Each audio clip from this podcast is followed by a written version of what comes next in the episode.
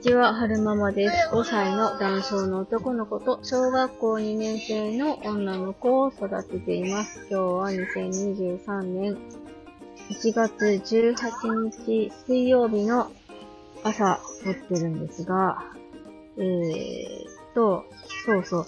えっと、メンタルもだいぶ落ち着いてきたので、そろそろ、あの、我が家のコロナ感染について、えー、振り返ってみようかなって思ったのでお話ししてみたいなって思います。なんか、ここ最近、その、スタイフ界隈でも、その、なんだろう、フォローしてる方たちが、続々と感染したりとかして、ボイシーでも荒木マスターが、あの、コロナにかかられたことで心配だなぁなんて思ってるんですけれども、我が家は、11月末に感染したんですよね。で、ちょうどその頃、お姉ちゃんの小学校でコロナが流行ってて、そうね、9月末ぐらいからずっと毎週のように、毎週どっかかしらのクラスが学級閉鎖になってるっていうような状態だったんですよね。で、10月入ってからは、あの、ハルくんの保育園でも徐々にコロナの陽性さんが増えて、でも閉園にはならず、毎日毎日、なんか誰々、なんか誰々とは言わないけど、その、園内でコロナの子が出ましたとか、職員がありましたとか、っていう話が出てたんですよ。そんな中、11月末頃に急に、頭痛が、から始まって、私と夫が同じように頭痛に始まり、その次、喉の痛みが来たんですよね。で、同じような症状だね、なんて言っていて、で、熱は出てなかったんです。ただ、私の方は、えっと、喉の痛みから、えー、いつもね、咳が出ると、咳がひどくなると、咳込んで吐く、吐きそうになるっていうのが、いつもの流れなので、そうなるのは怖かったので、あの、早めに対処したいなと思って、耳鼻科を予約して行ってきたんですよね。で、えー、コロナの検査をされますか？って聞かれたんですけど、先生のご判断にお任せします。っていうお話をして、で、周りでコロナの方いらっしゃいますか？って聞かれたので、あの、子供たちの周りで流行ってるようですっていう話をしたんですよね。そしたら、リンクは出してなかったかな。そしたら、なんか、先生の方が検査をしてくださって、で、陽性でした。で、喉の痛みはそんなに長くは続かなかったんですよね。長くは続かなかったんですけど、なんか、よいしょ。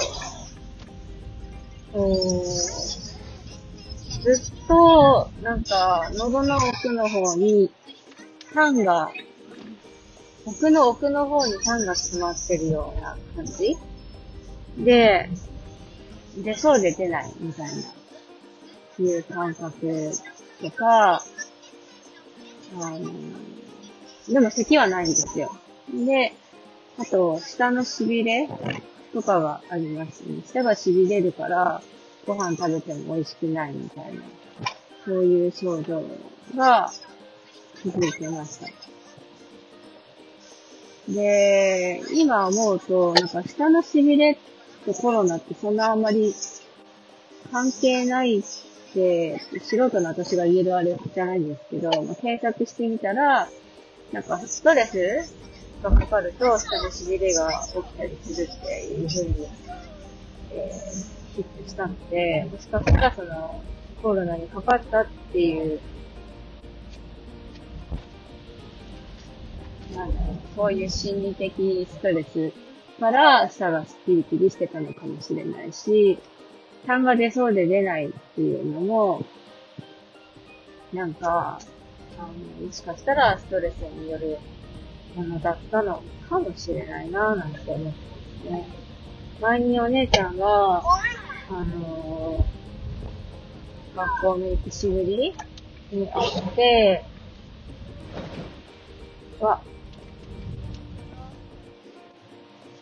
ちょっと年だな。そう、学校の行きしぶりにあって、の時も、その、喉じゃないけど、お腹の方で似たような症状が出たことがあったので、同じようなストレスによるものだったのかなって思ったりしてます。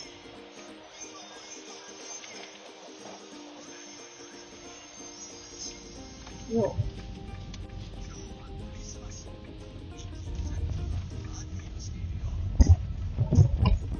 そう。で、まだね、その、私と夫に症状がある時は、そんなにメンタルになってなかったんですよ。まあコロナになったけど、まあ、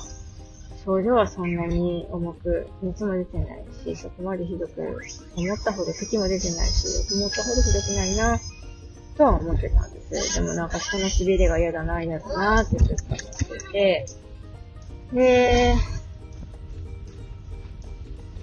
はるくんとお姉ちゃんが心配だって、秋田市の方で、その、なんだろうな、家庭内、家庭内で、誰か一人がコロナになりましたと。で、濃厚接触者の検査をしたいっていう時に、えー、無料でね、検査キットを取り寄せることができるんですよ。で、それが、うんと、いくつ以上だったのなんか何歳以上っていう決まりがあって、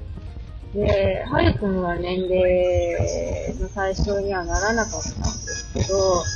まあ一応、私は陽性者だっで、もう検査済みだったから、きっとアプリ寄せれなくて、で、お姉ちゃんと夫が該当してたから、2本取り寄せたんですよね。で、夫の方は、まあ、症状も出てるし、出てるんだけど、俺は検査しないって言って、夫は検査しなかったんですよ。だから1本余るから、お姉ちゃんとハルくん検査しようって思って、お姉ちゃんとハルくんを検査したら、えー、お姉ちゃんは陰性で、はるくんは陽性になったんですよね。で、そっからですよね、はるくんが陽性になってしまった。その日に、その日の夜に、過呼吸、お風呂入った後、過呼吸が起きてですよね。ちょうど、その日が、まあ、その日までに、ずっとなんか喉の、喉じゃないな、下の痺れがずっと気になっていて、このままずっと下が痺れてて、なんかご飯が美味しく食べれなかったらどうしようとかいう思いもあったし、まあ、はるくんが悪化しちゃったらどうしようっていう緊張感もあったし、なんかその、あー、ガタガタするね。そう。あと、喉の奥の方に痰が絡んでるような感じ？がする。でも今思えばもしかしたら、その、いつもの感じと違う痰の絡みっていう雰囲気があったし、ちょっとこう、遺産的な感じも出たから、そのストレスによる逆流性食道炎的な感じもあったのかなって今になっていると思うんですけど、まあその下の痺れがずっと気になっていたっていうのと、痰の絡み的なものがずっと気になっていたっていうのと、ハルくんを陽性にしてしまったっていうのと、で、ずっと外出てないっていうのと、いろんなことが重なって、あと、そのコロナになる前にちょうどお姉ちゃんがストレスによるもので、あの、目が見えてないんじゃないかって言われて、で、まあ、その、発達の検査すれば、なんかかしら見えるもん、なんかその対策が見えてくるんじゃないかって思ってたのに、夫に言ったら、なんか、理不尽に怒るのやめればいいだけじゃないか、みたいなこと言われて、なんか、その、なんだろうな。あ、やっぱ私がいけないんだ、みたいな感じで凹んでたっていうのもあったし、まあいろんなことが重なって、思考がネガティブに傾きすぎちゃったのか、まあいろいろ、いろいろ考えすぎて、過呼吸になったんでしょうね。いや、まあ、た、多分それだけだったら、まあ、あ、呼吸になったねーって済んだんだと思うんですけど、いつもだったら、本日の薬飲めばすぐ収まるんですけど、なんか、錠剤、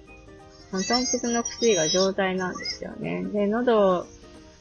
が、ちょっとこう、調子悪い感じだったから、錠剤飲んで、また、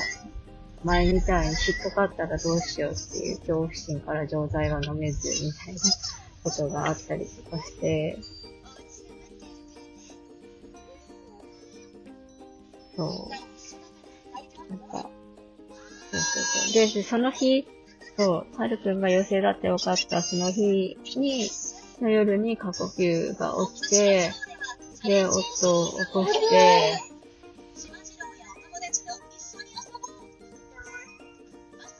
そばにいてもらったんですけど、お薬が怖くて飲めないと。で、手も足も痺れてきたと。まあどうしようと思って。でも救急車呼ぶわけにもいかないし、あ、そうだ。その、かかってた心療内科の夜間救急の電話番号があったので、電話をかけたら、えー、最近かかられていないようなのでよくわかりません。詳しいことは申し上げられませんっていうのと、そ、れも、そう言われたのもショックだったんですけど、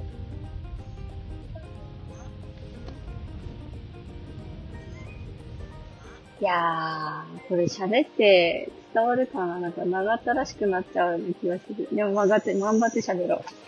う。えーと、そうそうそう。で、まずその、最近語られてないようなので、うん、詳しいことは言われません。よく、詳しいことは述べられませんって言われてショックだったのと、で、夫が、その、コロナにかかったっていうのと、息子もコロナになって、それで、ストレスかかって気になったんだと思いますっていうふうに先生に説明したら、コロナの患者さん、いけませんって保健所に連絡してみたらどうでしょうか場合によっては入院も必要になってくると思いますし、みたいなこと言われて、この状況で入院なんてできるわけじゃないじゃん、入院どうしよう、みたいな。入院イコール、なんかその、お母さんが精神科に入院して、で、鍵付きの部屋に入ったっていうのが頭によぎったから、ええー、私も鍵付きの部屋に入れられちゃったらどうしようとか思ったりとかして余計になんかパニックになっちゃって、そっからですよね。そっから、あの、自宅療養が明けるまで、もう、なんか、過呼吸を繰り返してましたね。お風呂に入っては、過呼吸を起こし、みたいな。夫が仕事に出かけてお姉ちゃんが学校行くようになって、はるくんと私一人になったら、あ、はるくんと私だけの生活になったら今度はあった不安、不安っていうか呼吸がだんだん浅くなってきて過呼吸を起こして、みたいな。で、もう自分で過呼吸だっては分かってたんですけど、そのお風呂入ったら過呼吸になることが続いてたから、本当に過呼吸なのかなって、心肺機能になんか問題があるんじゃないだろうかってだんだん思い始めてきていて、で、その辺の判断がつかなかっ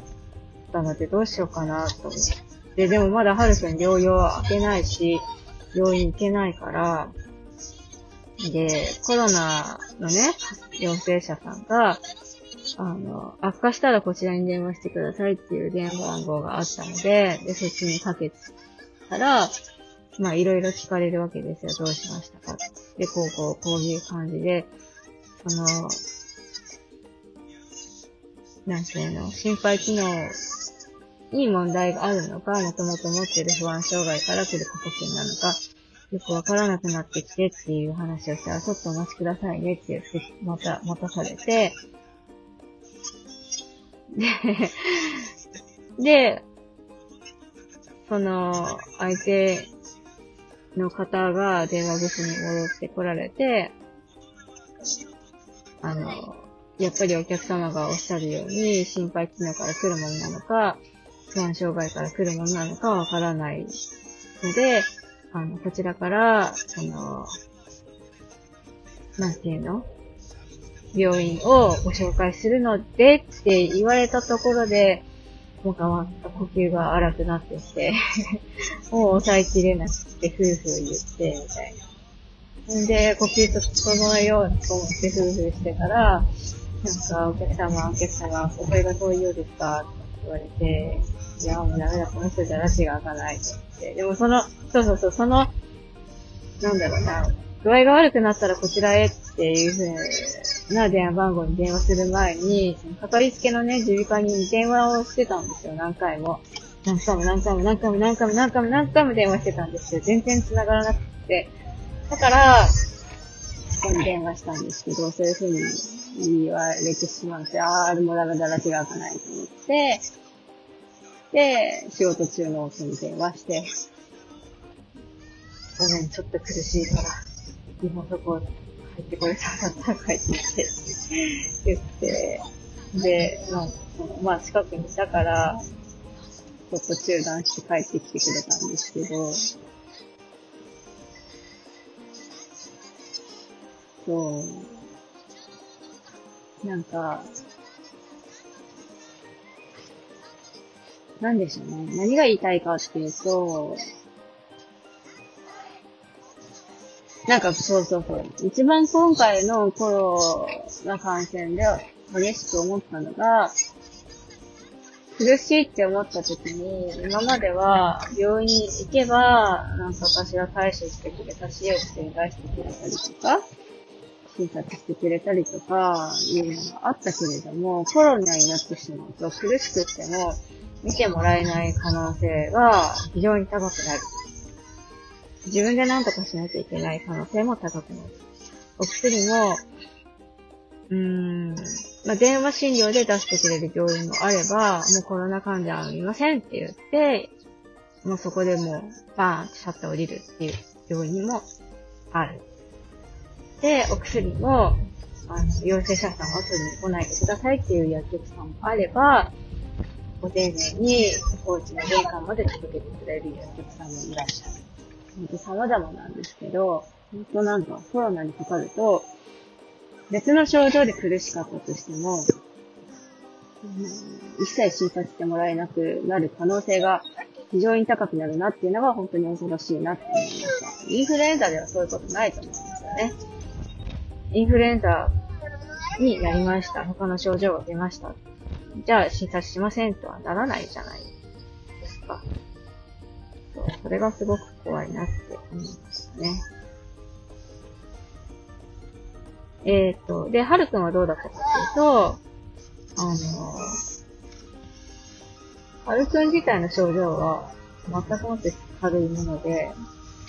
数日鼻水が出たなっていうぐらいで、咳も出ないし、すぐ良くなりましたね。そう、あの、ちょうどそのコロナ陽性だってなる前に、お姉ちゃんとはるくん鼻水出始めてたから、あの、オンライン診療で小児科の方にお薬出して、届けてもらってたので、なんかはるくんくしゃいな。そう、薬の効果もあって、はるくん自体はそんなに症状は良くなかったんですけど、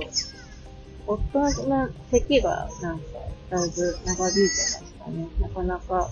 咳が止まらず。3週間ぐらいは咳出てたんじゃないかな。最初の症状が出て1週間は咳とかなかった、1週間半ぐらい経ってから、咳が出始めて、なんですかね。えー、なんか、わけのわからない話になってしまいましたが、えーと、最後までお聴きくださいましてありがとうございました。それでは、また。